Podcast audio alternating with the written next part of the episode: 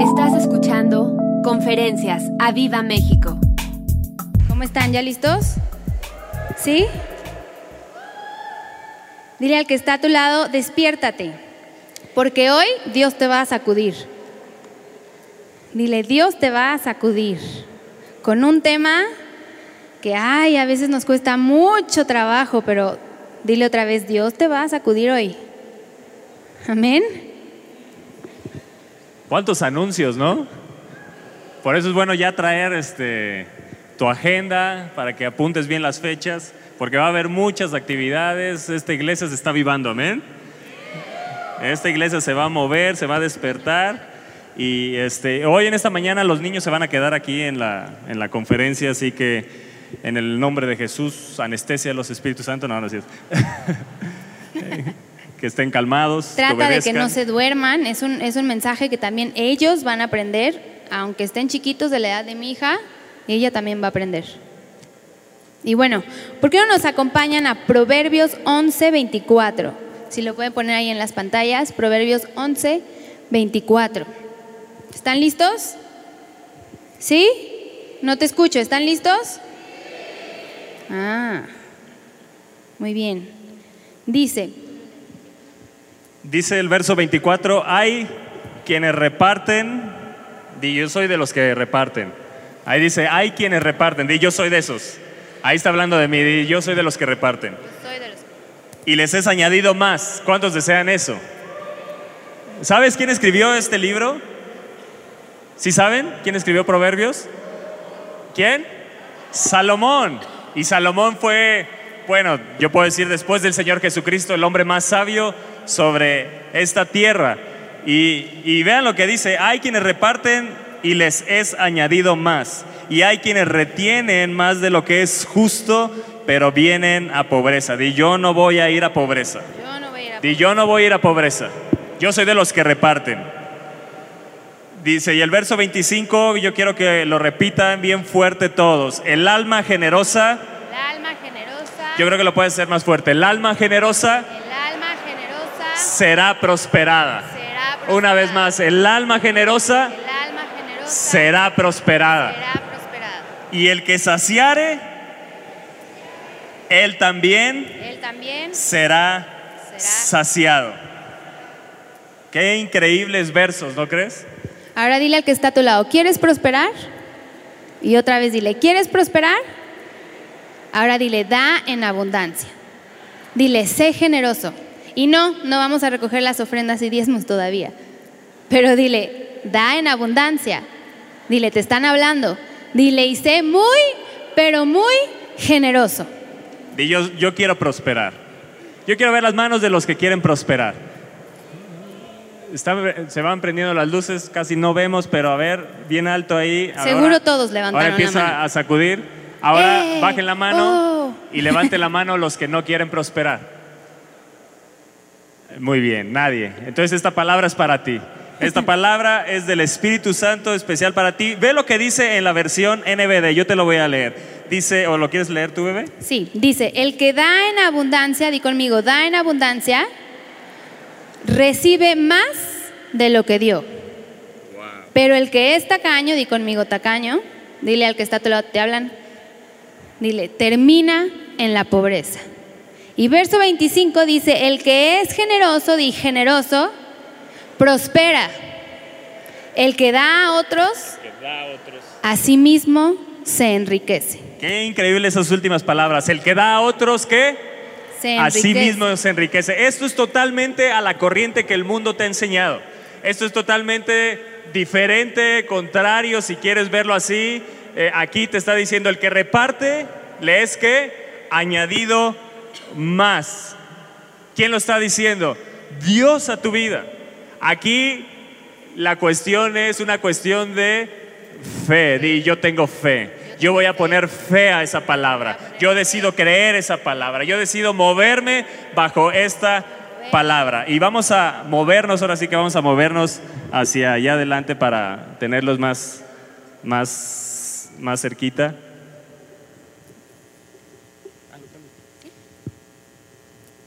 Vamos a intercambiar los, los papeles, nada, no, vamos a intercambiar los atriles.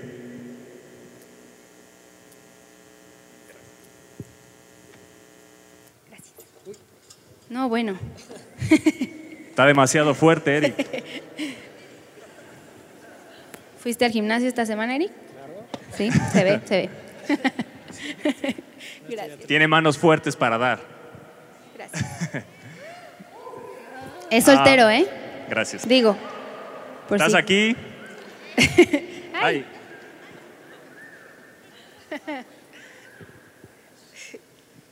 ¿Están listos? Listos. ¿Cuántos quieren prosperar? Yo. Ahora este versículo nos dice, el alma generosa será prosperada. Una vez más di eso, el alma generosa El alma generosa. será prosperada. Una vez será más, prosperada. el alma generosa El alma generosa será prosperada. será- ¿Cuántos quieren prosperar? Todos. Ahora, si uno quiere prosperar, hay algo bien interesante aquí que nos dice, que el alma generosa prospera. Para tú prosperar tienes que tener un alma... ¿Escuchaste? Si yo quiero prosperar, tengo que tener generosidad. Una vez más di, generosidad. Dad. Dad.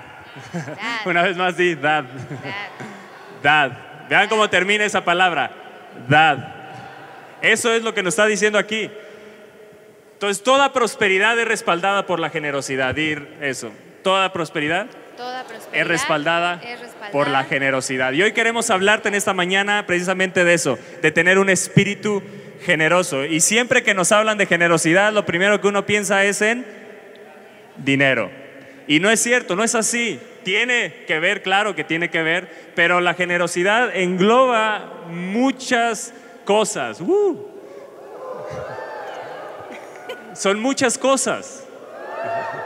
Entonces la generosidad... Para lo que nos- los que nos están escuchando de fuera es como un meme. Ah, seguramente muy lo conocen. Aquí en México seguro lo conocen, pero Si están en redes, si no saben. seguramente lo conocen, lo han escuchado. Pero, pero esto de la generosidad es bien, bien interesante. Y yo hoy deseamos, mi esposo y yo, que el Espíritu de Dios traiga a esta iglesia un espíritu de generosidad a nuestro espíritu, que sea derramado sobre nuestra vida un espíritu de generosidad, porque Dios nos va a llevar a la prosperidad. Dios te va a llevar a la prosperidad. Amado, yo deseo que seas prosperado en todas las cosas. Ah, Ese es el deseo de Dios, que seas prosperado en todas las cosas. Él no solo que se- desea que seas prosperado en el dinero, quiere que seas prosperado en todas las cosas, así como prospera tu alma. ¿Y cómo prospera el alma siendo un alma? Generosa. muy bien, están aprendiendo bien, ¿eh? Muy bien. Vienen despiertos, muy bien. Acompáñanos a Segunda de Corintios 8. Segunda de Corintios 8. Y di conmigo, más bienaventurado es dar que qué? Que recibir. Otra vez, más bienaventurado es dar que recibir. Igual, es lo mismo, dar, generosidad, dar. Segunda de Corintios 8, ¿ya está?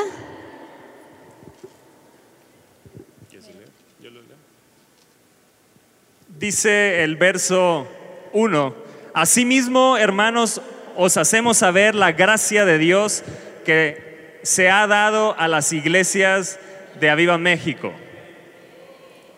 Ojalá que así se hable de nosotros en el cielo, ¿verdad? Que cuando esté, no sé, Pablo a lo mejor contándole a Pedro eh, o no sé, o Isaías con Pablo, ¿no? Ya en el cielo, ya conviviendo, que esté diciendo, Pablo, mira qué gracia se le ha dado a la iglesia de Aviva México. ¿Te acuerdas cuando yo estaba ahí en Macedonia y les hablaba a los corintios de, la gracia que les había dado a los corintios? Y él está hablando de eso, de una gracia que les dio a los macedonios. ¿Y cuál era esa gracia? Eh, es interesante cómo, cómo, cómo está hablando aquí Pablo y cómo se fundó esa iglesia, esas iglesias de Macedonia. Está hablando de esas iglesias de Macedonia de Filipo, Tesalónica y Berea. Ustedes pueden ver en la palabra de Dios la carta a los filipenses, que tiene que ver con eso, la iglesia de Filipo, y prim- primera y segunda de tesalonicenses, ¿qué es eso? La iglesia de Tesalónica, y son esas iglesias de, Macedonia. Y, estas iglesias es interesante ahorita que se está iniciando esto de mujeres con, con, con- destino, y es interesante cómo se formó esta iglesia de Filipo iba Pablo a predicar hacia, hacia Asia y de repente el Espíritu Santo se lo prohíbe. Qué impresionante eso, ¿no? Que el Espíritu Santo te prohíba ir a predicar, de repente le prohíbe y tiene una visión donde ve un macedonio eh, en esa visión y le dice, necesitamos que nos ayudes y que nos lleves la palabra de Dios. Y yo deseo que de repente así vengan visiones a nuestra vida y que te digan, yo necesito que veas un familiar, que se te aparezca y te diga, yo necesito que lleves la palabra de salvación a mi casa. Y así fue. Y de repente se encuentra una mujer llamada Lidia, que estaba reunida con mujeres, y ahí inicia, a través de una mujer, inicia la iglesia de Filipo. Qué interesante, por eso yo creo que hay un poder en las mujeres, así que no te pierdas como comercial, no te pierdas estas reuniones de mujeres con destino porque hay un potencial evangelístico en las mujeres impresionante. Amén. Amén. Y entonces aquí está hablando, está en Macedonia Pablo y les habla a los corintios y les dice, así mismo hermanos, os hacemos saber la gracia de Dios que se ha dado a las iglesias de Macedonia que en grande prueba de tribulación la abundancia de su gozo y su profunda pobreza abundaron en riquezas de su de su Generosidad. generosidad. Pues doy testimonio de que con agrado han dado conforme a sus fuerzas y aún más allá de sus fuerzas, pidiéndonos con muchos ruegos que les concediésemos el privilegio de participar en este servicio para los santos. Y no como lo esperábamos, sino que a sí mismos se dieron primeramente al Señor y luego a nosotros por la voluntad de Dios. Wow, qué increíble estos versos, ¿no, bebé? Aquí hay varias cosas bien interesantes que nos está hablando Pablo a nosotros, si lo podemos ver, está hablando hoy a la iglesia. Y hay, en estos primeros cinco versos vemos cosas bien, bien interesantes. Sí, si ponemos atención en los primeros cinco versos, Pablo les está hablando, Pablo utilizó a las iglesias de, de Macedonia como un claro ejemplo de generosidad. Y yo quiero que la gente hable de Aviva México como una iglesia generosa, amén. Y fíjate bien lo que dice, si lees los primeros versos del 1 al 5, dice que estaban en medio de una gran prueba, de aflicción. No dice que estaban viviendo tiempos difíciles, dice estaban en medio de una gran prueba de tribulación. Dice eran profundamente pobres. Dice, pero tenían que abundante gozo. Yo no sé por qué estés pasando el día de hoy, pero eso no es pretexto para que estés desanimado. Los macedonios, ellos eran extremadamente pobres, pobres en todos los sentidos, Eh, eh, en, comida, en riquezas, eh, pasaban por grandes tribulaciones, pero la palabra de Dios dice que abundaron en gozo. Levanta tu mano y di, yo quiero hoy abundar en gozo. Dice que se expresaron con abundante riqueza de su liberalidad en su generosidad y con agrado dieron no dieron conforme a sus fuerzas. Ellos, la- si tú lees eh, Segunda de Corintios, te va enseñando que los macedonios, a pesar de su grande tribulación, a pesar de que no tenían nada, que eran, dice la palabra de Dios, que eran extremadamente pobres. No te dice, eran pobres, o sea, eran lo que les sigue de pobres. Pero ellos fueron utilizados como un ejemplo de generosidad. ¿Por qué? ¿Por qué, bebé? Es, es- es muy interesante. Yo quiero leerles en otra versión, en la NBD, dice el verso 1. Quiero hablarles ahora sobre la gracia que Dios ha dado a las iglesias de Macedonia, aunque los hermanos han estado pasando grandes tribulaciones. ¿Cuántos están pasando grandes tribulaciones hoy? Wow. Te está hablando a ti hoy Dios. Y dice, y han mezclado, vean lo que dice esta versión, han mezclado la extrema pobreza que padecen con el gozo extraordinario. ¿Escuchaste eso? Han mezclado la pobreza extrema que tienen con el gozo extraordinario. Esto va fuera de tu razón, ¿eh? Así que si estás pasando grandes tribulaciones, gózate extraordinariamente. Ya no te oigo tan alegre. Gózate extraordinariamente. Porque hoy el Espíritu Santo te va a mover, te va a sacudir, va a sacudir tu espíritu, pero te va a llevar a grandes cosas, te va a llevar a la prosperidad. Amén. Ya que todos los de aquí quieren prosperar. Dice, con el gozo extraordinario que experimentan y como resultado han abundado en rica generosidad. Levanta tu mano y di, yo quiero abundar en rica Sí, generosidad. y vuelvo a repetir, cuando hablan de generosidad, uno siempre piensa en dinero, en prosperidad, en algo monetario, en bienes. Pero ahorita vamos a ver la palabra generosidad, qué es lo que engloba. Así que levanta tu mano y di, yo quiero abundar En generosidad. En todo lo que engloba esa palabra, yo quiero abundar en el nombre de Jesús. Y yo quiero que vayamos al verso 7. Dice, por tanto, como en todo abundáis, di conmigo, todo abundáis. Y fíjate bien porque aquí vienen ejemplos de generosidad. En fe, en palabra, dilo conmigo, en palabra, en ciencia, en toda solicitud y en vuestro amor para con nosotros. Abundad también en esta gracia. ¿Qué era lo que tenían los macedonios? ¿Qué gracia era la que tenían? No abundaban en riquezas, no abundaban, eh, eh, no tenían cosas materiales, pero dice que abundaban en fe, en palabra, en ciencia, en amor. Los corintios, perdón. Así que hoy en esta mañana Dios va a poner en ti ese deseo de querer abundar, no nada más en lo, monetario, porque sí es bueno, Dios no quiere que vivamos en pobreza, pero qué mejor que puedan decir de ti como una persona que es generosa, dando amor, dando de tu conocimiento, dando tus dones, esa gracia que Dios te ha dado, que la gente pueda decir es que esa persona engloba todo lo que es la palabra generosidad, amén. Y, es interesante aquí lo que le está diciendo Pablo, está hablando a la iglesia de Corintio y le dice, yo quiero que abunden también en esta gracia, en la gracia de la generosidad, en la gracia de dar. Porque le está diciendo, ustedes son abundantes en fe, son abundantes en palabra, en ciencia, en toda solicitud y en vuestro amor para con nosotros. Y les dice, yo les recomiendo que también abunden en esta gracia.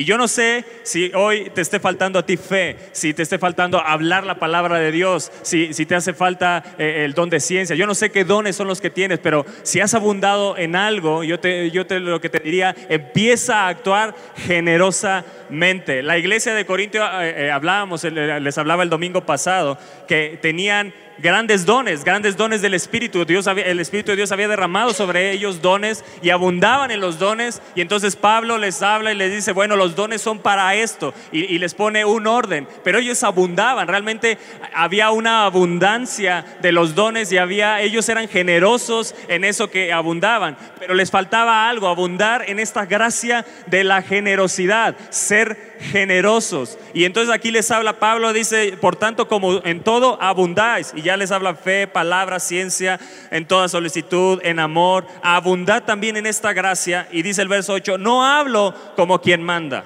Y, créeme, nosotros no estamos hablando mandándote a que des, a que ofrendes, a que diezmes, a que eh, des de tu amor, a que des tu servicio, a que tengas fe. Yo no te estoy mandando y no te estamos mandando nada creo que tiene que ser algo de corazón. Por eso oramos y pedimos que el Espíritu de Dios traiga un espíritu generoso a tu espíritu. Dice, y no hablo como quien manda, sino para ponerte a prueba. Entonces, ¿qué sabe Hoy Dios te va a poner a prueba. Sí, seguramente. Esto, esta palabra te va a poner a prueba porque eh, Pablo le está diciendo, no le estoy mandando, pero sí te pongo a prueba por medio de la diligencia de otros, o sea, los macedonios, también la, también la sinceridad del amor vuestro, para que sea, se manifieste cuál es la sinceridad de ese amor que dices tú tener por el Señor Jesucristo.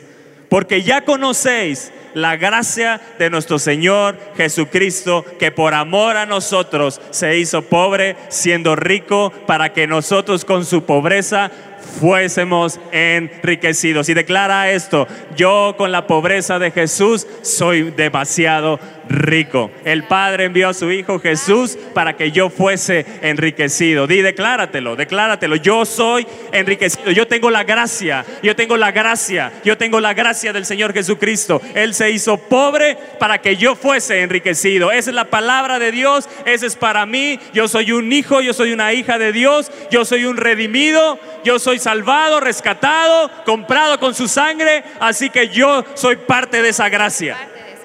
Y esa es la gracia que le está hablando Pablo. Quiero hablarles de la gracia que había en la iglesia de Macedonia. ¿Cuál era esa gracia? La gracia del Señor Jesucristo, que se hizo pobre para que fuésemos enriquecidos. Ellos, a pesar de su extrema pobreza, ellos a pesar de su grande tribulación, tenían abundante gozo porque se sentían ricos en Jesús.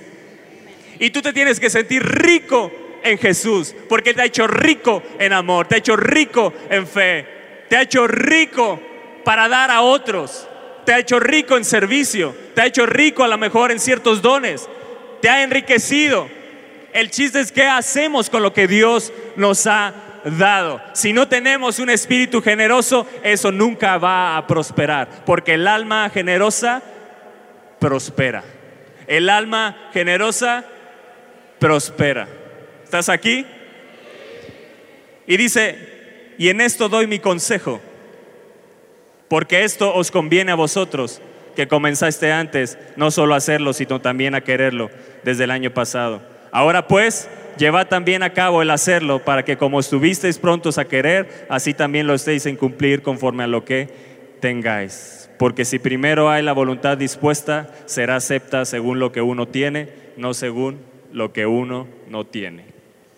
Sí, aquí podemos ver, Pablo les está diciendo que lo que empezaron hace un año, por alguna razón lo dejaron de hacer. Entonces por eso les pone el ejemplo de la gran generosidad que los otros tenían, diciéndoles, te motivo a que lo que una vez empezaste a hacer, a lo que una vez te propusiste que lo termines de hacer, ¿por qué? Porque eso va a traer mayor bendición a tu vida, y mayor bendición a mi vida. La palabra generosidad, yo estaba estudiando y yo le decía Toño, yo creo que es una virtud que nos debe de caracterizar a todos nosotros como cristianos. ¿Por qué? Porque dice que Él nos envió aquí a la tierra para ser imitadores de Él. Y sabes, el mayor ejemplo de generosidad que tenemos es el Padre. El Padre dio a su Hijo unigénito para que muriera por quién? Por ti y por mí, para que tú y yo fuéramos salvos y tuviéramos vida eterna. Y como tal, con ese gran ejemplo de generosidad, creo que nosotros tenemos que caminar. Dile al que está a tu lado, tú tienes que caminar siendo generoso. Siendo generoso no nada más en, en tus diezmos, porque eso ya le pertenece a Dios, en tus ofrendas, en amor, en los dones que Dios te ha dado. Y tú tienes que ser generoso. El mayor ejemplo de generosidad es Él. O sea, no hay pretextos, no hay de que digas, ¿cómo será eso? ¿Cómo? ¿Qué es eso? No. Hay un ejemplo tan claro en la palabra de Dios que fue que Él vino a morir por ti y por mí. Amén. Y yo le decía a Toño que la generosidad es, es una virtud, no es, no es algo que te nace. Es como un bebé recién nacido. Cuando nace, ¿qué es lo que hay en él? Él nada más llora y los papás están ahí para satisfacer sus necesidades. ¿Cierto? Él no es generoso, no va a decir, ay, hoy voy a dejar dormir a mis papás toda la noche. No, el bebé llora, ¿por qué? Porque uno necesita satisfacer eso que hay en él. Pero a medida que va creciendo el bebé, uno como papá tiene la responsabilidad de enseñarle, oye, tienes que compartir tus juguetes, tienes que ser amoroso, tienes que respetar. ¿Qué te quiero decir? Que la generosidad es algo que se cultiva, di que se cultiva. ¿Y cómo lo vas a cultivar? Practicándolo. Practicándolo. Dile al que está a tu lado, practicándolo. Así que a partir de hoy, Tú y yo vamos a practicar el ser generosos, ¿ok? ¿Te está Dios hablando hoy? Sí. Sí, yo te oigo tan emocionado. Esta, créeme, que esto debería de ser algo que nos debería requete emocionar.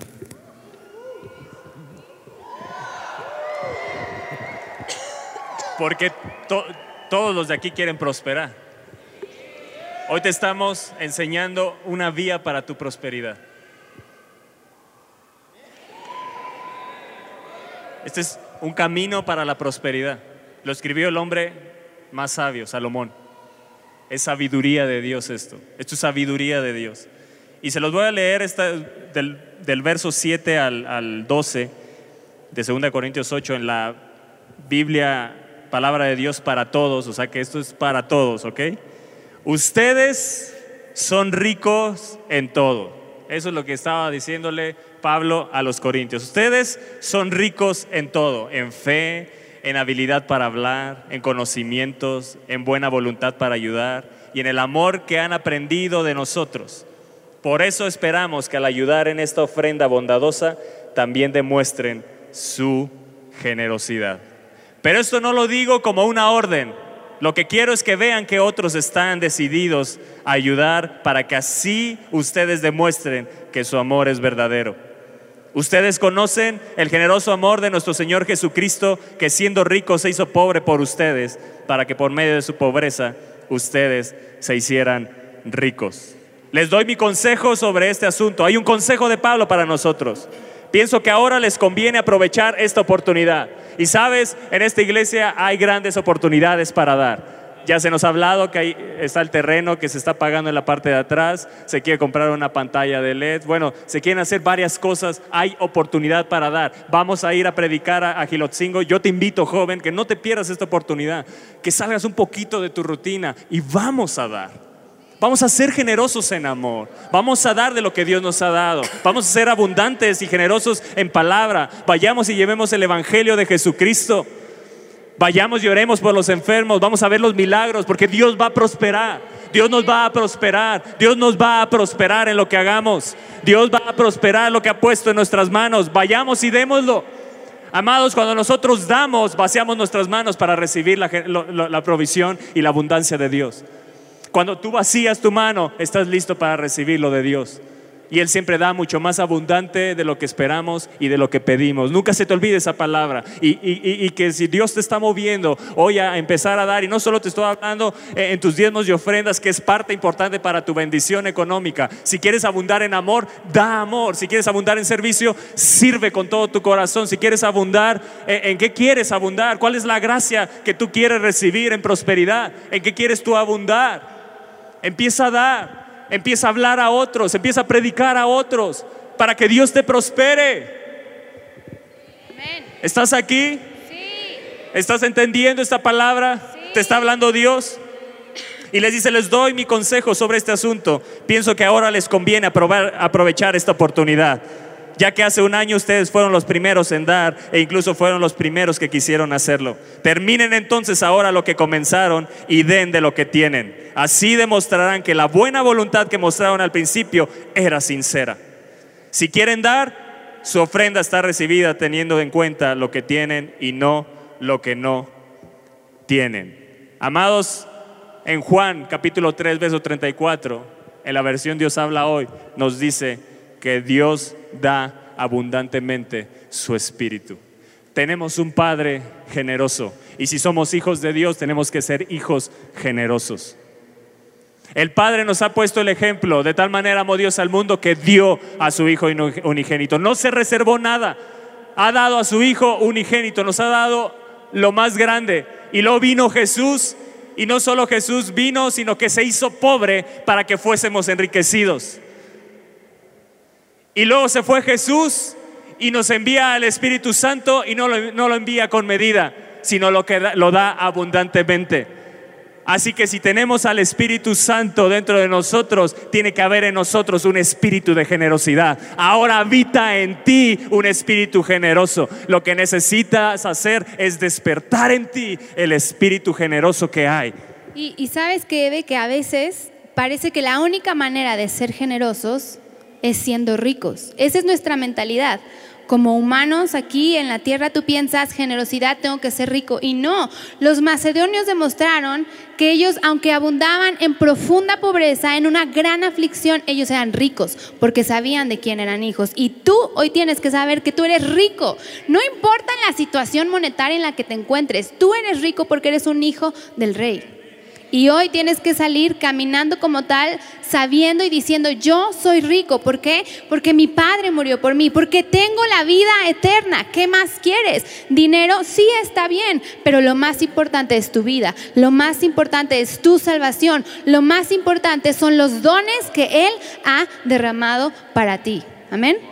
Ahora vamos a ver, di conmigo, características de un espíritu generoso. Hoy vamos a aprender esas características de lo que hace a un espíritu generoso. Y la primera es... ¿Cuántos lo desean? Yo. Más o menos. Yo creo que nos, llevamos la enseñanza nosotros. para nosotros. Va. Yo creo que ya nos la llevamos. Bueno, chao. El primer punto, di conmigo, una persona generosa es sensible a las necesidades de los demás. Chácatelas. Di conmigo, es sensible a las necesidades de los demás. Aunque los creyentes de Macedonia tenían grandes pruebas de aflicción, eso no les impedía sentir compasión por la iglesia de Jerusalén. Qué cañón. A veces tú estás tan ensimismado en lo que te está pasando a ti, en mi yo, yo, yo, yo, yo, que no ves las necesidades que hay afuera. Déjate tú que hay afuera, no ves la necesidad que hay en tu familia, en tus amigos. ¿Y qué decir la iglesia? ¿Por qué? Porque es mi yo, yo, mi yo y mi yo. Los de Macedonia, ellos no les importaban sus riquezas, que no tenían nada, no les importaba la circunstancia por la que estaban pasando, que era pésima. Ellos sabían la necesidad que tenía la iglesia. ¿Y qué decidieron hacer? Darse, darse por completo, dar esa gracia que era que fe, amor, conocimiento. ¿No? Qué interesante estas características de un, de un espíritu generoso. Va la primera, es sensible a es sensible a... Dile al que está a tu lado, tú eres sensible a las necesidades y si tienes una necesidad, dísela, es que yo necesito. Yo quiero ver cuántos de aquí realmente se sienten sensibles a la necesidad de, del prójimo. Chispas, Señor, ayúdanos. Ah, ok, ya, ya veo manos, gracias. Ahora, ¿cuántos jóvenes se sienten sensibles a la necesidad de otros? Bien, bien, bien, bien alto, sin pena. Eso. Entonces nos vemos en Gilotzingo, ¿no? Para evangelizar. ¿Sí? Así que te vas a apuntar para el primero de abril para llevar tortas, evangelizar, llevar a Jesucristo. Porque una persona generosa, un espíritu generoso es sensible a la necesidad de los demás. Y vean lo que dice 2 Corintios capítulo 8, verso 2. Dice que en grande prueba de tribulación, la abundancia de su gozo y su profunda pobreza abundaron en riquezas de su generosidad. Di, hay una fórmula fuera de mi razón. Hay una fórmula fuera. Di, hay una fórmula fuera de mi razón. Número uno, grande tribulación. Di, grande tribulación. Grande tribulación. Más, Más extrema, pobreza. Más abundante o gozo extraordinario, igual a rica generosidad. Es totalmente lo contrario a lo que te enseña el mundo, ¿sí o no? Si no tienes, no des, retén. ¿Estás aquí? Pero no importa cuánto tengas, lo que tengas, da con generosidad. Si tienes, da con generosidad. Porque eso es una cuestión de fe, es una cuestión de creer. Amados, yo creo que ninguno está aquí como estaban las iglesias de Macedonia, en grande tribulación, en extrema pobreza, con gozo extraordinario. Yo creo que ninguno aquí se encuentra en esa situación, ¿o sí? Entonces, si no nos encontramos como la iglesia de Macedonia, creo que tenemos mucho más oportunidad de dar. Tenemos mucha más oportunidad de ser sensibles a la necesidad del que está a mi lado. Siempre hay alguien que está más necesitado que yo. Pero si quieres que tu necesidad sea suplida, empieza a suplir la necesidad de los demás, porque el que el alma generosa será prosperada y aquel, aquel que da recibe. Y dice, eh, se lo leímos en, en la versión NBD, el que da a otros a sí mismo se enriquece. ¿Escuchaste eso? El que da a otros a sí mismo se enriquece. Así que si tienes poco, eso poco empieza a usarlo en la necesidad de alguien más, porque cuando des a otro, Dios te va a enriquecer. Ese es el sistema de la iglesia de Jesucristo. Dar, dar, dar. ¿Cuál es la necesidad que hay? ¿Cuál? ¿Dónde hay necesidad? ¿Dónde hay necesidad? Busco la necesidad porque tengo que dar de lo que Dios me ha dado para que venga más a mi vida. ¿Estás aquí? Ahora di conmigo, la generosidad es la virtud que nos conduce a dar y a darnos a los demás. Di conmigo, a dar y a darnos a los demás. Y aquí puse a darnos a los demás de una manera habitual, firme y decidida. Tiene que ser algo, tiene que ser un hábito, tiene que ser algo que tú cultives, que sea algo que ya sea nato en ti. Pero tienes que estar firme y tienes que estar decidido de que lo que vas a hacer lo vas a hacer bien y de todo tu corazón. Amén. Dice, y poniendo, yo, puse aquí, poniendo tu servicio hacia los demás. ¿Qué necesitas? ¿En qué te puedo ayudar? ¿Qué se te ofrece? ¿Sí? Eso es generosidad, ver por las necesidades de los demás, no solo en bienes materiales, sino en cualidades y talentos. Dile al que está a tu lado, ¿cuáles son tus talentos? Y ahora dile, ¿cómo los vas a usar? ¿Cómo los vas a usar? Dios por algo te dio talentos, Dios por algo te dio dones. Toño habló de eso el domingo pasado, todos los dones que Dios te ha dado. De nada sirve saber todos los dones que tienes si no los pones en práctica. Los tienes que empezar a ejercer, los tienes que empezar a cultivar, los tienes que empezar a poner en práctica para que el día de mañana el dar sea algo ya sumamente sencillo para ti, que no te cueste. ¿Ok? Ahora, vamos al segundo punto. Primer punto, ¿cuál fue? Ser sensible a las necesidades de los demás. Segundo punto, pon atención. Un espíritu generoso ve las necesidades como oportunidades. Wow, yo las quiero ver. ¿Cuántos, cuántos están viendo hoy una necesidad? ¿Cuántos? Yo la estoy mirando. Normal, y, sabes que ve que normalmente te dicen, ay, fulanito necesita oración y todos. ¿No? Oye, es que tal persona le está pasando muy mal, hay que ayudarle en, algo. Mm, mm, mm. Ay, ¿a mí me hablas? Perdón. Así somos. Y eso tiene que cambiar. Di conmigo, eso tiene que cambiar. Hoy voy a empezar a ver las necesidades como una gran oportunidad. El día de ayer en la oración de hombres, espero que esté bien lo que voy a decir, este, nuestro pastor nos, nos, decía que se, están lanzando nuestros pastores a comprar una pantalla de LED, pero ellos, no, no a la iglesia, ellos de, de su bolsillo se están lanzando para la iglesia. Y entonces varios hombres dijeron, no, pues yo doy tanto, doy tanto. Hay una necesidad, hay una oportunidad. Hoy te está Dios poniendo una oportunidad. Hay otra oportunidad, los terrenos de acá atrás. Hay oportunidad que vamos a ir a evangelizar. Hay, hay oportunidades, hay oportunidades, y hay oportunidades. Hoy tengo oportunidades. Hay veces que las oportunidades se cierran. Por ejemplo, la oportunidad de sembrar en el primer terreno que ya se terminó de pagar se cerró y a lo mejor no entraste en esa oportunidad, pero era la oportunidad para que Dios te enriqueciera y te prosperara.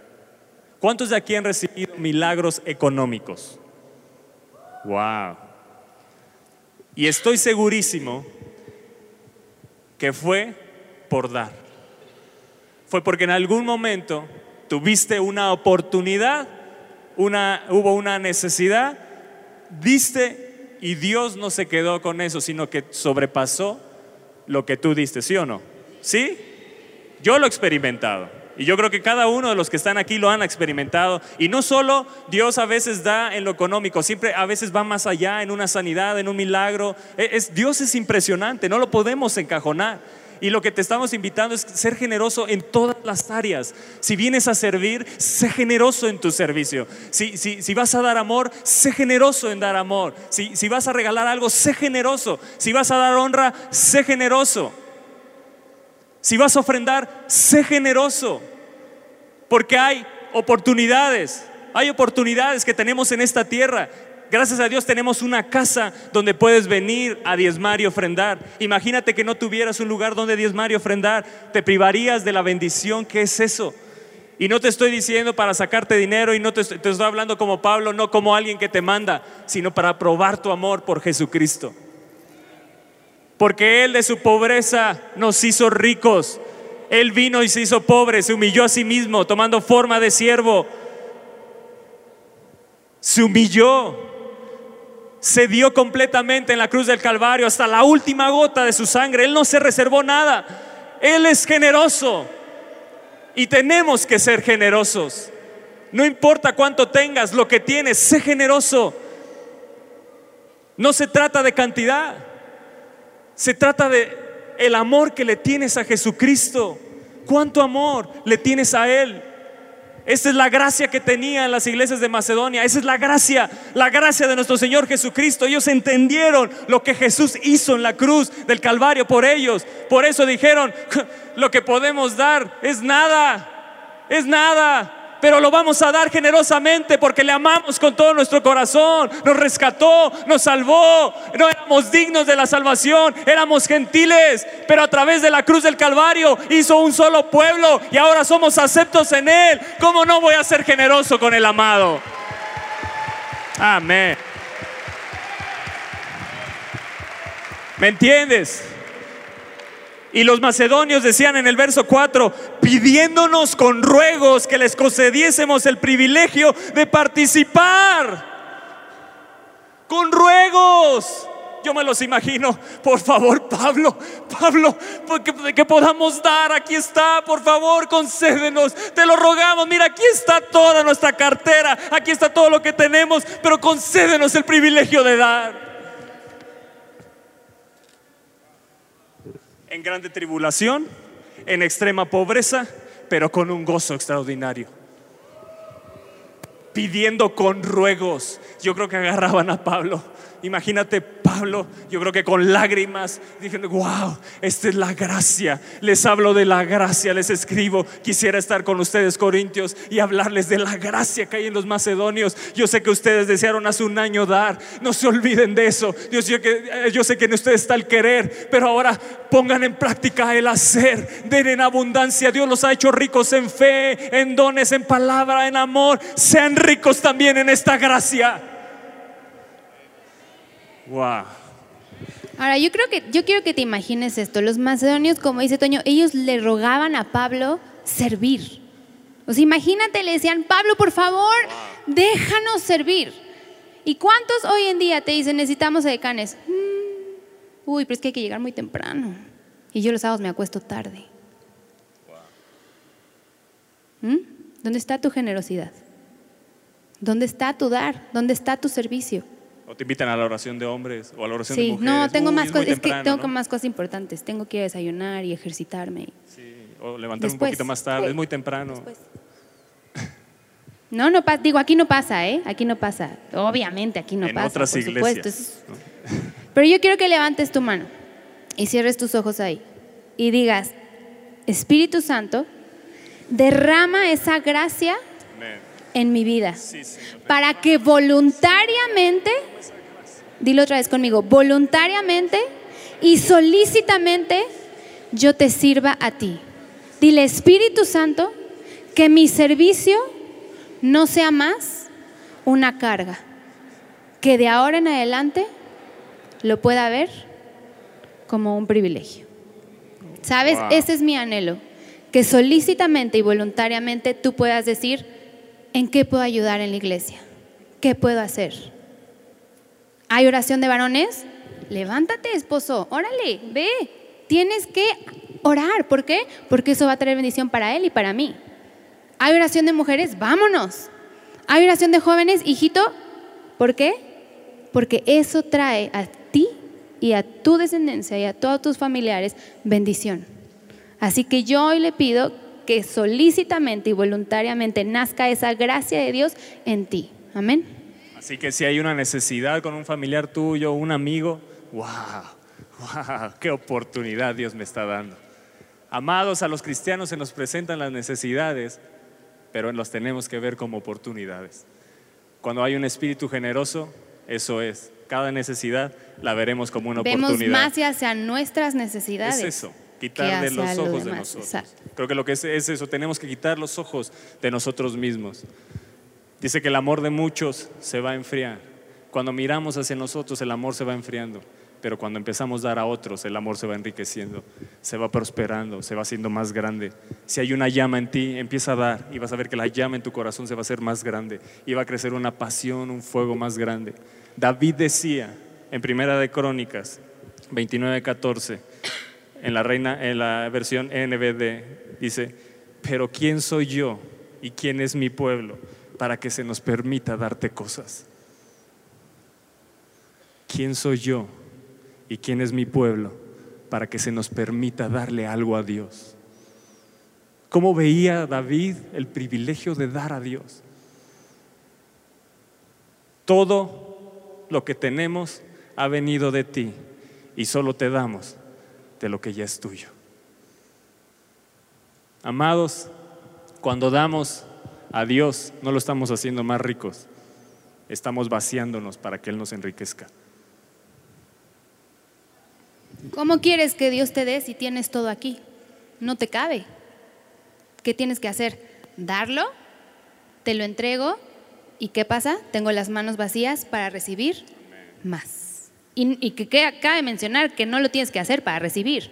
Pero Dios es tan bueno, es tan generoso, que dice, más bienaventurado es dar que recibir. ¿Por qué? Porque el que da va a cosechar. Lo que tú siembres, vas a cosechar. Cosechas amor, vas a, vas a sembrar, siembras amor, vas a cosechar qué? Amor. Siembras conocimiento, vas a cosechar conocimiento. De lo que tú siembres, eso será tu cosecha.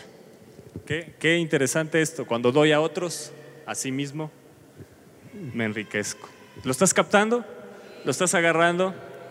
Si, si, lo estás agarrando, hoy yo sé que el Espíritu de Dios va a hacer cosas grandes en tu vida de aquí en adelante. Vamos a empezar a escuchar de testimonios, no solo económicos, testimonios en todas las áreas de generosidad y de prosperidad en todas las áreas. Amén. Yo les voy a leer una anécdota. Dice, había una iglesia vieja que necesitaba una remodelación. Entonces, durante el servicio, el pastor hizo una apasionada propuesta mirando directamente al hombre más rico del pueblo. Al final del servicio, el hombre rico se paró y anunció, pastor, voy a contribuir con mil dólares. Entonces luego un pedazo de yeso cayó del techo y le pegó en el hombro al hombre. Rápidamente el hombre rico se paró de nuevo gritando, pastor, incrementaré mi donación a cinco mil dólares.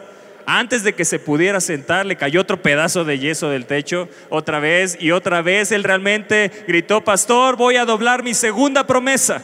Se sentó y de nuevo una gran cantidad de yeso cayó sobre su cabeza. Se paró una vez más y exclamó gritando, pastor, le daré 20 mil dólares. De pronto un líder de la iglesia gritó, vuélvele a pegar, Señor, vuélvele a pegar.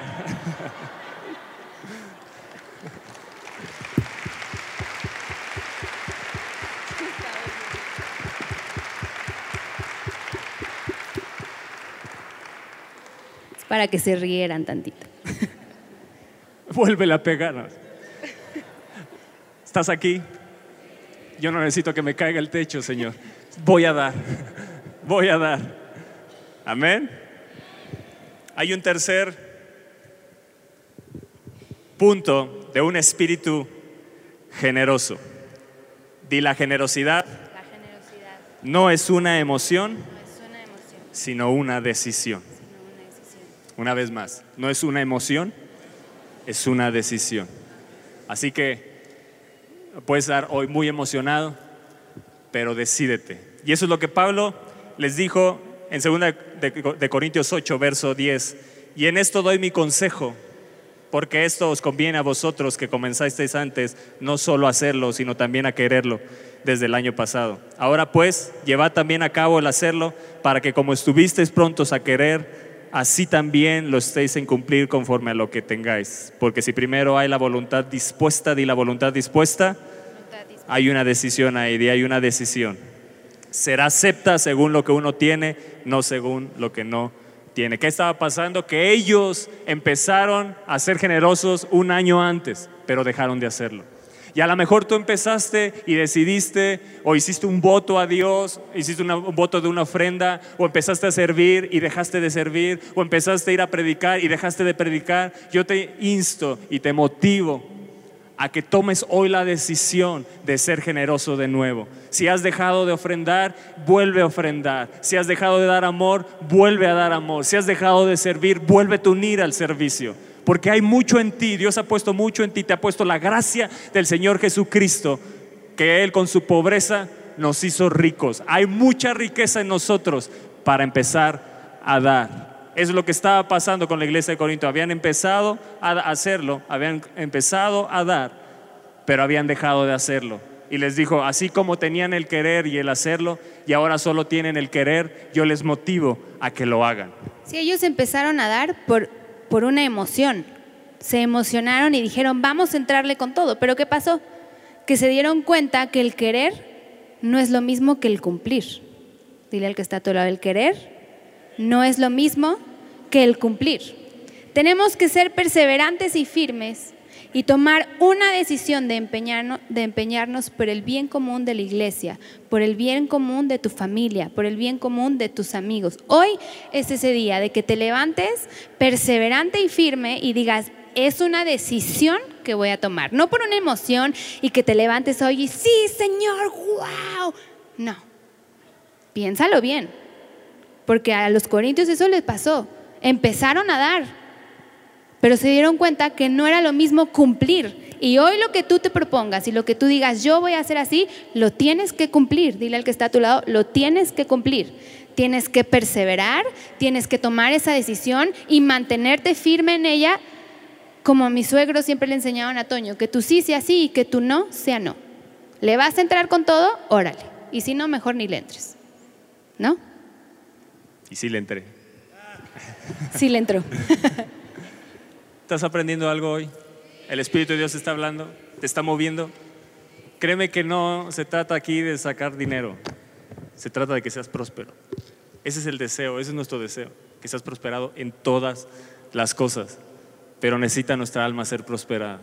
A mí me apasiona leer esto de las iglesias de Macedonia, quisiera tener un entendimiento completo de qué los movió, cómo los movió, qué situación tan extraordinaria, grande tribulación, extrema pobreza, pero un gozo extraordinario que se convirtió en rica generosidad. ¿Qué fórmula? Fuera de la razón. Lo único que puedo ver ahí es la fe. No hay más. Es la fe, es el amor a Jesucristo, es el entendimiento de lo que Él hizo por nosotros en la cruz del Calvario. Cómo vino y nació en un pesebre, en un lugar pobre, se hizo pobre para que nosotros fuésemos enriquecidos. Sabes, amados, Dios nos ha hecho tan ricos espiritualmente que es momento de empezar a dar. Ahora, yo estaba buscando lo que la gente del mundo, los, no, que no son creyentes, lo que piensan de la generosidad y fíjate lo que encontré. No lo dijo un cristiano, ¿eh? Dice, ser generoso es grande, enriquece a la persona que lo practica porque nada lo hará más humano que el que pueda desprenderse de sí mismo para compartir con los demás. Y esa es una persona que no conoce a Dios. Cuanto más nosotros que sabemos nuestro Dios que tenemos, que Él te da a manos llenas, porque déjame decirte que la generosidad no es para recibir, pero Dios siempre la recompensa. Tú no das para recibir, pero Dios siempre te va a recompensar. Y cuando lo haces con un corazón humilde, con un corazón lleno y, que dices, no te doy porque espero a cambio de ti esto, no. Cuando lo haces porque dices, yo te lo doy, te lo entrego porque Él me ha dado tanto, entonces es ahí cuando Dios te ve y dice, mm, yo le voy a dar más a esa persona. ¿Cuántos quieren recibir más de Dios? ¿Sabes? Yo creo que cada uno de nosotros hemos recibido tanto de Dios que si queremos más, Dios nos dice, empieza a dar. Yo ya te puse la clave, el que da a otros a sí mismo se enriquece. El alma generosa prospera. Hay quienes reparten y les es añadido más. Di yo quiero ser de eso, Señor. Aquí estoy, heme aquí, aquí hay un hombre, aquí hay una mujer, aquí hay una señorita, un joven dispuesto a ser generoso con lo que tú me has dado has puesto tanto en mí, que a veces nos quedamos, ¿sabes qué? Viendo lo que otros tienen. Miramos lo que otros tienen y decimos, cuando yo tenga, entonces voy a empezar a dar. No, y peor aún, ves lo que otros tienes y los juzgas. También, también. En vez de decir, ¿qué hicieron? Yo me he encontrado con gente que en su trabajo necesita la prosperidad, pero critica a la gente próspera. Entonces que se consigan clientes que no son prósperos. No, ¿verdad? Lo que ellos critican es lo que necesitan. Y a veces lo que criticamos es lo que nosotros necesitamos. Necesitamos, necesitas gente, clientes prósperos. ¿Cuántos de aquí necesitan clientes prósperos? Y a veces criticamos a la gente próspera. Estamos criticando algo que necesitamos. Critican la prosperidad de Dios cuando yo veo que Jesús se hizo pobre para que yo fuese enriquecido. Y fuese enriquecido no solo en mi economía, sino que fuese próspero en todas las áreas. Dios desea que seamos prósperos en todas las áreas. Prosperidad no es dinero, es todas las áreas. Que seamos prosperados en todas las áreas, que sea prosperado tu matrimonio, que sean prosperados tus hijos, que seas prosperado en amor, en servicio, en tu economía. ¿Estás aquí? ¿Estás aquí? ¿Qué vamos a hacer con lo que Dios ha dado? ¿Lo vamos a multiplicar? ¿Lo vamos a empezar a, a funcionar? ¿O lo vamos a esconder? Como la parábola de los talentos, o empezaremos a funcionar en lo que Dios nos ha dado. ¿Qué Dios ha puesto en ti? ¿Cuál es la riqueza que Dios ha puesto en ti? No mires cuánto tienes, lo que tienes empieza a dar, empieza a ser, empieza a moverte, empieza a actuar como los macedonios en la gracia del Señor Jesucristo, que se hizo pobre hizo algo hizo algo, se dio a sí mismo, hizo algo Jesús. Él se movió, no se quedó estático, hizo algo, se movió, se movió para que fuésemos nosotros bendecidos, enriquecidos, que fuésemos salvos, limpios de todo pecado, seamos adquiridos como pueblo de Él, seamos introducidos en Él, para no estar separados de Él. ¿Estás aquí? Sí. Si tú quieres prosperar en tu negocio, no digas cuando tenga, entonces voy a dar. Empieza a dar. Empieza a dar. Y verás si no Dios te bendice.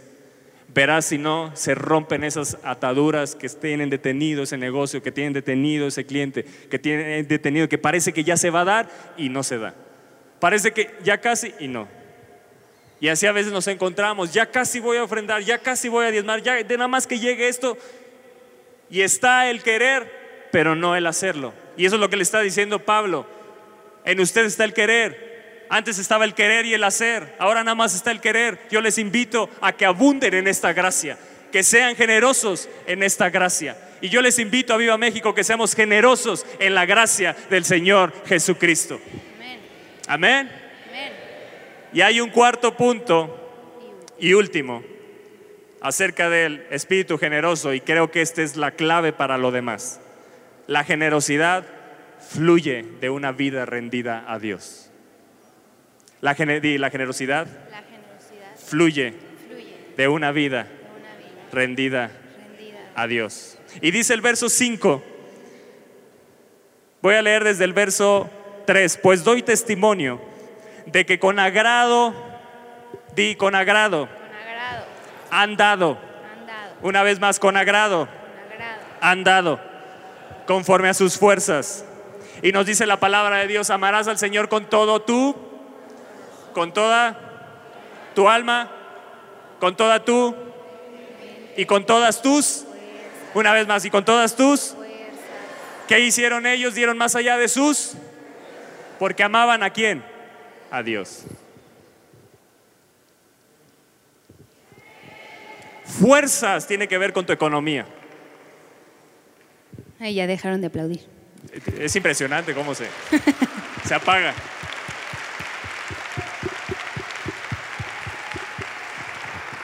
Dice Pablo, Corintios, pues doy testimonio. Yo lo miré, yo lo vi, conmigo se acercaron doy testimonio que con agrado han dado conforme a sus fuerzas. Y no solo eso, ¿qué creen? Que aún más allá de sus fuerzas. Pidiéndonos con muchos ruegos que les concediésemos el privilegio. Yo no sé, ¿tú ves como un privilegio el servir a Dios? ¿Ves como un privilegio venir y escuchar la palabra de Dios? ¿Ves como un privilegio el predicar la palabra de Dios? ¿Ves como un privilegio el diezmar y ofrendar? Y dice, les concediésemos el privilegio de participar en este servicio para los santos. Y no como lo esperábamos. ¿Escuchaste? Algo sorprendió a Pablo. Él esperaba algo y algo que no esperaba sucedió. ¿Estás ahí? Algo que no esperaba sucedió. Y eso es lo que te va a suceder. Lo que no esperabas de parte de Dios te va a suceder. Algo inesperado del Espíritu te va a suceder. Algo inesperado de Dios te va a acontecer. Créeme que algo inesperado de Dios viene para nosotros. Para ti que estás conectado a través de las redes, algo inesperado de Dios te va a acontecer como le sucedió a Pablo. Sí, emocionate. Dice, y no como lo esperábamos, sino que así mismo, así mismos, una vez más di, así mismos se dieron primeramente al Señor y luego a nosotros por la voluntad de Dios. Y en la versión Dios habla hoy, dice en este verso 5, y hasta hicieron más de lo que esperábamos. Que así se hable de esta iglesia, que hace más de lo que se espera en sus pastores.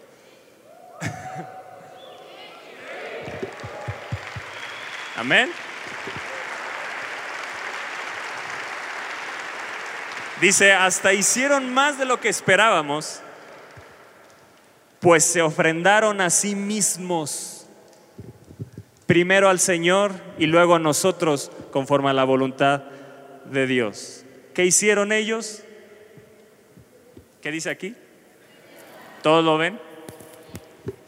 ¿Qué hicieron ellos? Se pusieron dentro y se ofrendaron a sí mismos. Se entregaron completamente. Y no se les olvidó la cartera allá afuera. La cartera iba con ellos también. Que cuando te metas en el bote de la ofrenda a Dios, no se te olvide tu cartera, que te metas con todo, porque Dios te quiere prosperar en todas las áreas. Nos, nos contaba mi papá de una anécdota de un pastor que iba a bautizar a uno de, de los de la iglesia y ya estaba ahí sumergido y estaba en la, en la tina, ya, listo. Entonces ya el pastor ya le iba a decir, bueno, en el nombre del Padre. No, no, no, espérese, pastor, espérese. ¿Qué pasó? Mi cartera. Pues con todo y la cartera te sumerges. ¿Por qué? Porque Dios quiere todo de ti. Bautizar también tu cartera, ¿cómo no? Toda la cartera, todos tus billetes, todas tus tarjetas, todo, todo tiene que ser de quién? De Dios. Un espíritu generoso, fíjate bien, no tiene nada que ver con la cantidad de dinero que tengas, sino cuánto de nosotros lo tiene Él. Yo te pregunto, ¿cuánto de ti lo tiene el Señor? Sí, es muy fácil decirlo todo, pero la realidad es que no es todo. Casi nunca es todo. Siempre hay un pero. Siempre hay un pero. Pero para los macedonios no había ni un pero. Ellos decían, yo me voy a meter, me voy a sumergir, me voy a sumergir todo porque yo quiero primeramente entregarme a quién? A Dios. No le dijo a Pablo, me voy a entregar a ti y a los de la iglesia, a los líderes, no. Me voy a entregar primeramente a Dios, porque si yo me entrego a Dios, primeramente, y si pongo como prioridad buscar todo lo que tenga que ver con Dios, yo sé que todo lo demás va a venir a mi vida. Qué impresionante este verso. Y no como lo esperábamos, sino que así mismo, así mismo se dieron en ofrenda a Dios. Esa es la clave de un espíritu generoso. Mientras yo te pregunto, ¿cuánto de ti tiene Dios? Si tiene todo, tiene tres cuartos, tiene la mitad, tiene un cuarto de tu vida, ¿cuánto tiene Dios de ti? Verdaderamente, hazte esta pregunta, ¿cuándo tiene Dios de mí? Si tú nunca has diezmado y ofrendado, yo te invito a que pruebes a Dios, como nos dice la palabra. No te lo digo yo, lo dice la palabra. El verbo se hizo carne. Es Jesucristo mismo el que te lo dice. Él te dice, pruébame ahora en esto y verás si no te abro las ventanas de los cielos. Verás si no reprendo por ti al devorador. Verás si no te hago una tierra deseable. La clave para tener un espíritu generoso es primero tú meterte completamente en la ofrenda. A veces damos nuestra economía y nosotros nos quedamos fuera.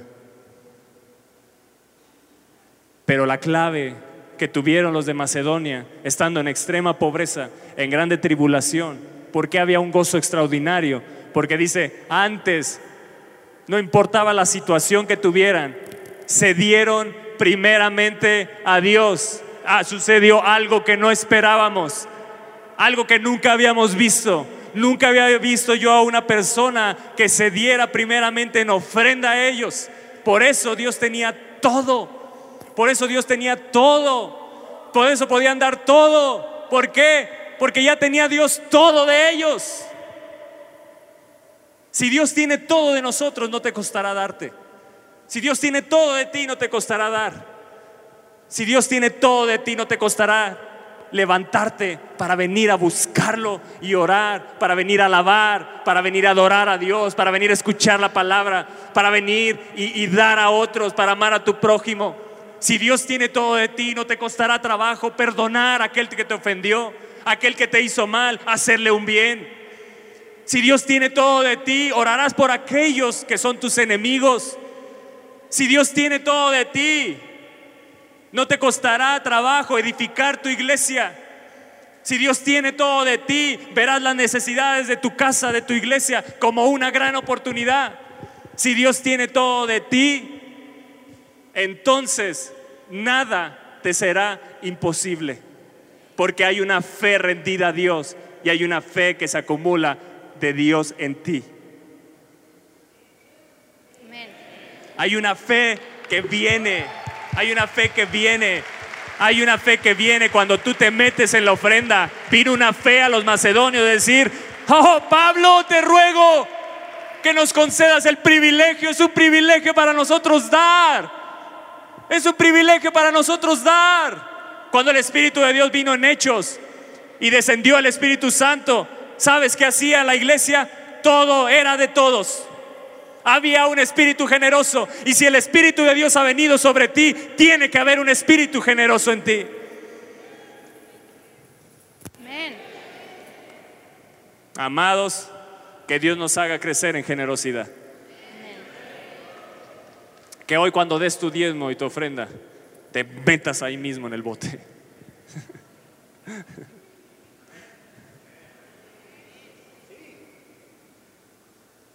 Dice, pues se ofrendaron a sí mismos. Wow. Pues se ofrendaron a sí mismos, primero al Señor y luego a nosotros.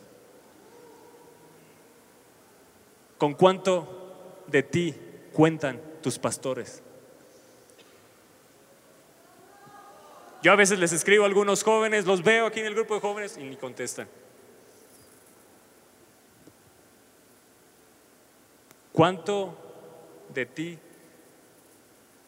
cuentan tus pastores? Yo creo que va a haber un cambio en esta iglesia. Yo creo que va a haber un cambio en esta iglesia. Va a haber un cambio de espíritu. Esta palabra nos debería de mega emocionar. Deberíamos de brincar de gozo, porque esto te mueve, esto te mueve. Y si Dios te está moviendo, es porque te quiere bendecir y te quiere prosperar. Si esta palabra te está sacudiendo, es porque Dios te quiere bendecir y prosperar. Si esta palabra te está sacudiendo, porque hay áreas que tienes que ser sacudido para que venga prosperidad en esas áreas. Y algo sucedió. En 2 Corintios 9, ellos empezaron a dar y entonces Pablo les dice, déjame les digo algo. ¿Lo quieres leer tu bebé? Sí, y lo voy a leer en la TLA. Verso, ¿qué versículo? Espérenme. Si lo pueden poner, 2 de Corintios 9, En el verso 6. 6. Dice, bueno, lo voy a leer en la normal. Pero esto digo, que el que siembra escasamente, también segará escasamente. Y el que siembra generosamente, generosamente también segará. Cada uno de como propuso en su corazón, no con tristeza ni por necesidad, ¿oíste? Ay, tengo que dar amor. Tengo que servir a las 6 de la mañana, Señor. Me tengo que levantar. Dice, porque Dios ama al dador alegre. Y fíjate lo que dice la TLA, el verso 9. El verso 8, perdón. Dios puede darles muchas cosas a fin de que tengan todo lo necesario. Di todo lo necesario. Y aún les sobre. ¿Oíste eso? Dios puede darte muchas cosas para que tengas todo lo necesario y que aún te sobre.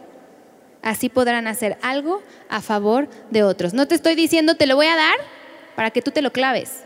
Te lo voy a dar para ver tú qué haces. No, te, está diciendo te lo voy a dar para que así puedas ayudar a otros.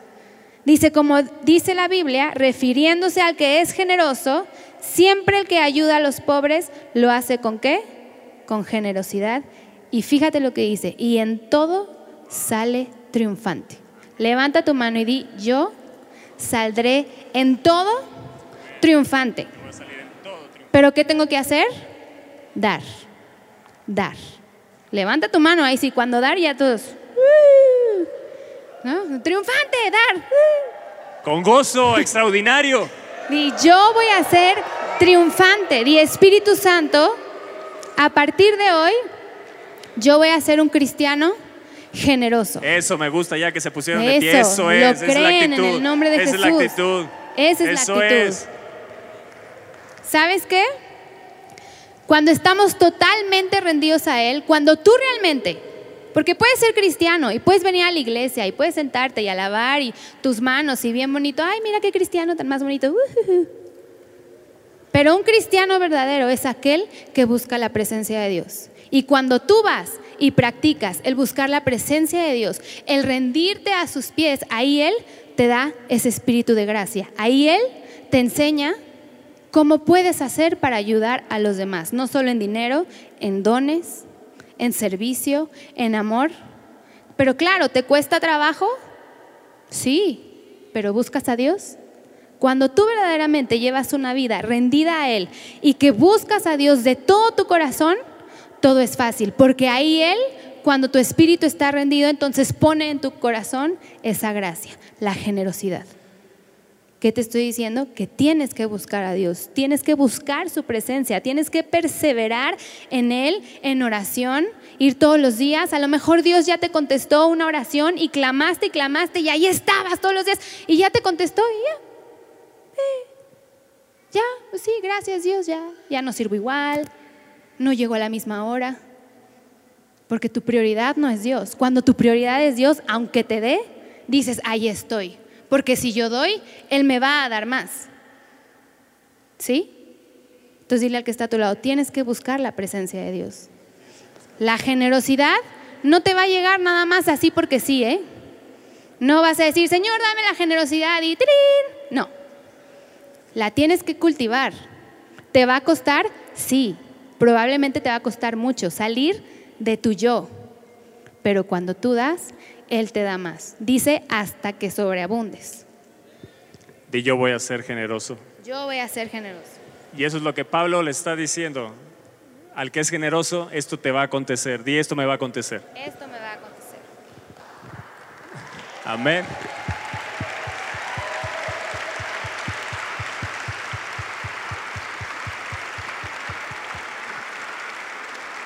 Dice Pablo, pero esto digo, el que siembra escasamente, escasamente va a cosechar, pero el que siembra generosamente, ¿cómo estás tú? Algunos más a lo mejor están así, no como él.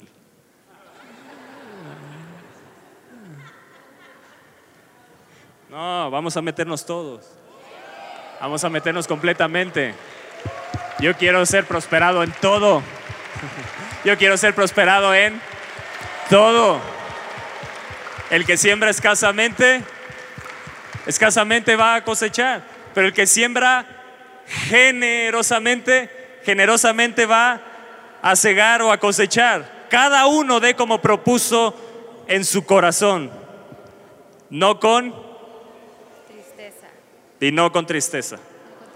No voy a dar por necesidad. porque Dios ama al dador alegre. Pero doy este testimonio, dice Pablo, que con agrado, que con agrado han dado. Y han dado más allá de sus fuerzas. Y doy este testimonio que con agrado, con corazón alegre, no por tristeza, no por necesidad. Ellos no dieron por necesidad, amados. Ellos no dieron porque estaban en profunda pobreza. Ellos no dieron porque estaban en grande tribulación. Ellos dieron porque había gozo extraordinario. Había un corazón alegre. Había un corazón entendido de lo que Jesucristo había hecho por ellos.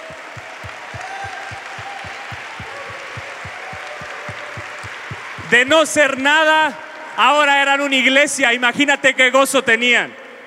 Este lugar de no ser nada más que un terreno, ahora es una casa donde puede ser prosperado y bendecido.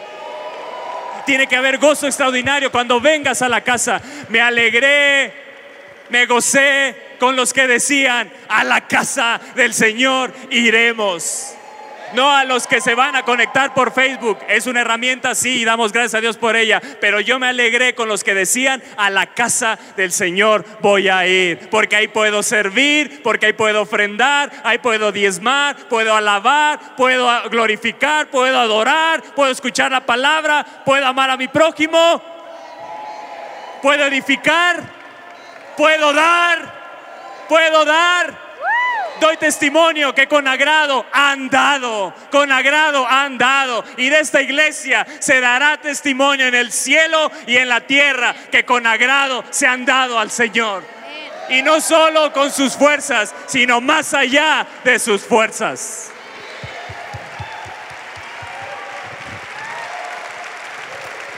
Di, poderoso es Dios. Poderoso es Dios. Di, mi Dios es poderoso.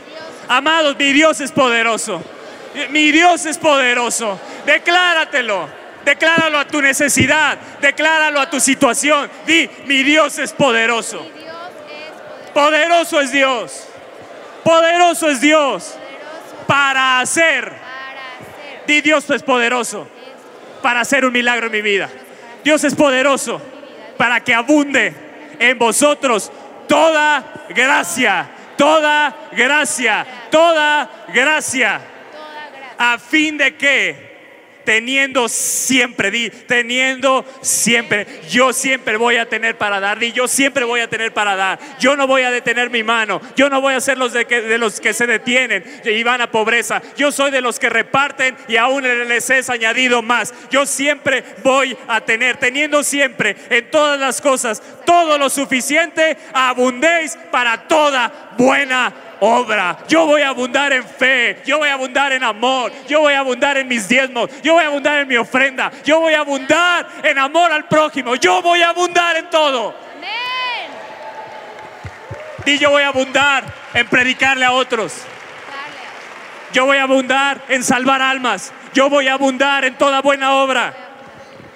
Verso 10. Y el que da semilla al que siembra y pan al que come, proveerá y multiplicará, proveerá y multiplicará, decláratelo. Dios me va a proveer y Dios me va a multiplicar. Viene provisión y viene multiplicación. Vuestra sementera y aumentará. Dios va a proveer, va a multiplicar y va a aumentar su bendición sobre mi vida. Para que estéis enriquecidos en todo. Para que estéis enriquecidos en todo. Para toda generosidad o liberalidad, que es lo mismo, la cual produce por medio de nosotros acción de gracia a Dios. Cuando hay una iglesia generosa, hay un olor fragante que suba al cielo y entonces Dios mira y dice, wow, ahí voy a derramar mis bendiciones porque está subiendo un olor fragante, agradable a mí. Hay acciones de gracias, hay un sacrificio de alabanza porque hay una iglesia generosa que primeramente se ha entregado a mí. ¿Qué es lo que necesitan, hijos? ¿Qué es lo que necesitas? Aquí está.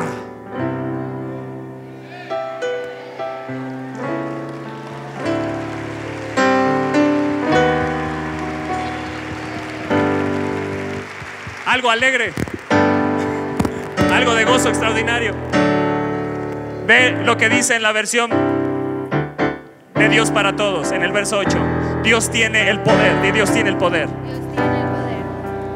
de darles más bendiciones de las que necesitan. Dios tiene poder para darles más bendiciones de las que necesitan. Yo no sé qué necesites hoy, pero déjame decirte que tienes un Dios poderoso que puede darte más allá de lo que necesitas. Tiene para darte más bendiciones de las que necesitas. Para que siempre, escúchame bien, ¿Para qué es que Dios te va a dar más bendiciones de las que necesitas? Escucha bien esto. Para que siempre tengan lo suficiente para ustedes y también para que puedan ayudar generosamente a toda buena causa. Ese es el deseo de Dios, esa es la sobreabundancia de Dios. Si Dios te ha sobreabundado y no has dado para toda buena causa, hoy tienes la gran oportunidad de empezar a hacerlo. Este día, 5 de marzo del 2017, se marca un antes y un después en mi vida en todas las áreas.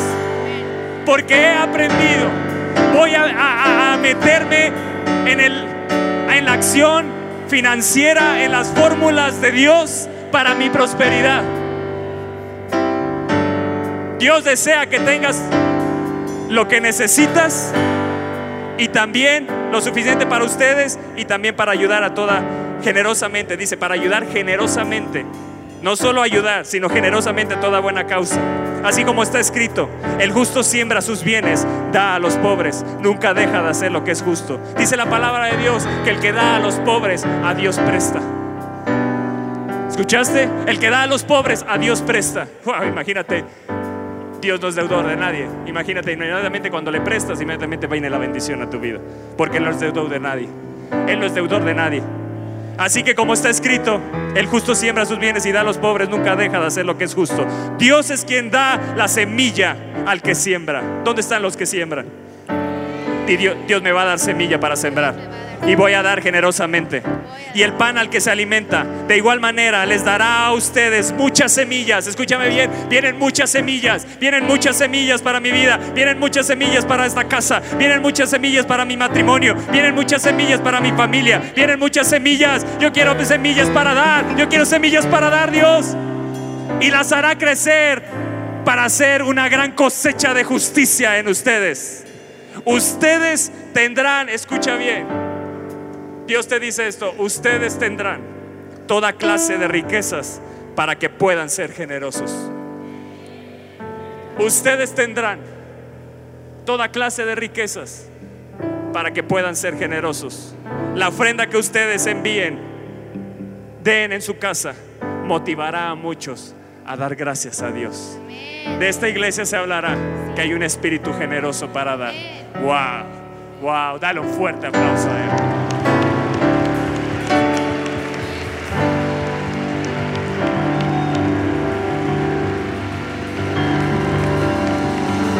Saca ahí tu diezmo, saca tu ofrenda. Mira, si Dios ha puesto en esta mañana en tu corazón dar más, hazlo. No te lo digo como alguien que manda, sino para probar tu amor, como dijo Pablo. No es algo que les ordenemos. La ofrenda es algo de corazón. Y yo creo que hoy el Espíritu de Dios está derramando corazones generosos. Dile, Espíritu Santo, derrama sobre mí tu generosidad. Tú no vienes con medida, mi vida. Tú vienes totalmente. Y así me entrego hoy a ti. Así me entrego hoy a ti. A mí me gustaría que los, los, eh, los, los, los botes todavía no los pasan, ¿verdad? No sé, ¿se podrá que tengamos los botes aquí adelante? Sí. Nos, gustaría si los edecanes nos ayudan, todavía no pasen, pero vayan pasando los botes, eso sí, si nos ayudan los edecanes a, poner los botes acá adelante. Este, y, quisimos que se quedaran sus hijos hoy, porque es bien importante. Enséñale a tus hijos desde pequeños, enséñales a dar, enséñales a ser generosos, enséñales, mira, nuestro Padre Celestial nos enseñó la generosidad al enviarnos a su Hijo Jesús. De tal manera amó Dios al mundo que dio a su Hijo unigénito. No envió un brazo de Jesús, no envió nada más una pierna, no envió la cabeza, lo dio completamente. Y luego Jesús vino a esta tierra y se humilla a sí mismo y dice que se hace pobre para que fuésemos enriquecidos. Un segundo ejemplo de generosidad. Y dice que nadie es hijo es llamado hijo de Dios sino por el Espíritu Santo. Y cuando el Espíritu Santo nos es enviado, no es enviado en partes, viene en una llenura completa, no viene por medida, sino en abundancia. Un tercer ejemplo de generosidad. El Padre, el Hijo y el Espíritu Santo son generosos. ¿Y sabes qué busca el Padre?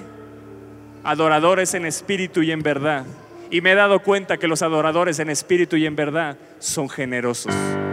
Porque no retienen su adoración, no retienen nada de su vida para Él. Y Él está buscando hoy hijos generosos. Dile, aquí estoy, Señor. Aquí hay un hijo de Dios generoso.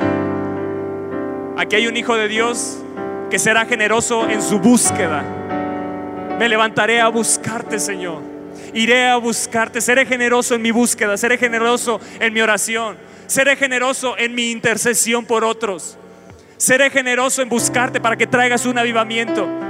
Seré generoso en amar a mi prójimo. Seré generoso, Señor,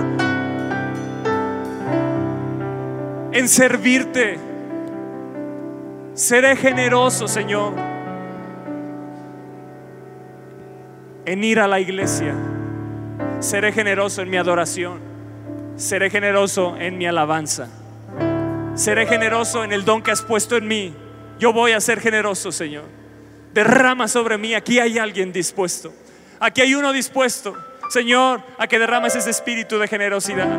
Aquí hay uno dispuesto a no solo ofrendar una parte de mí, Señor, sino a meterme completamente y ofrendarme a ti, Señor. Aquí estoy. Aquí estoy, Señor. Aquí estoy, Señor. Yo me rindo a ti. Yo me rindo completamente a ti. Yo me doy primeramente a ti, Señor.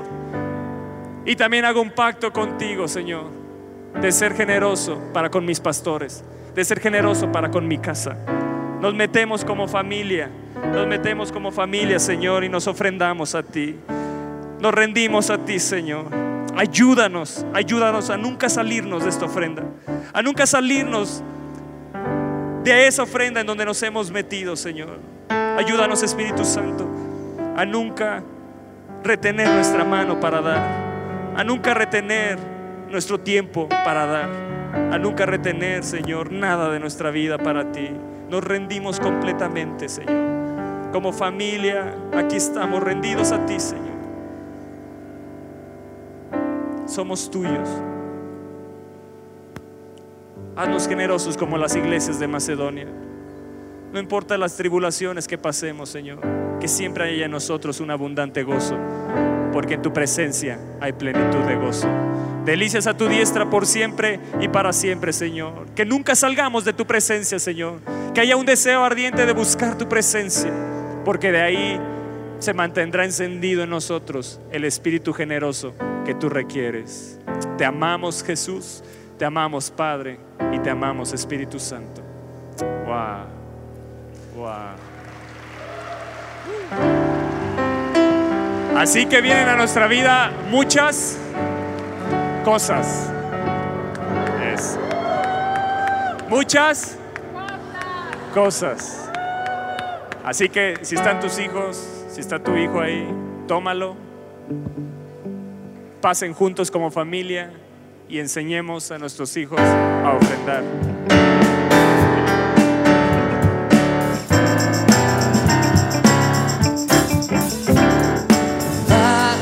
Se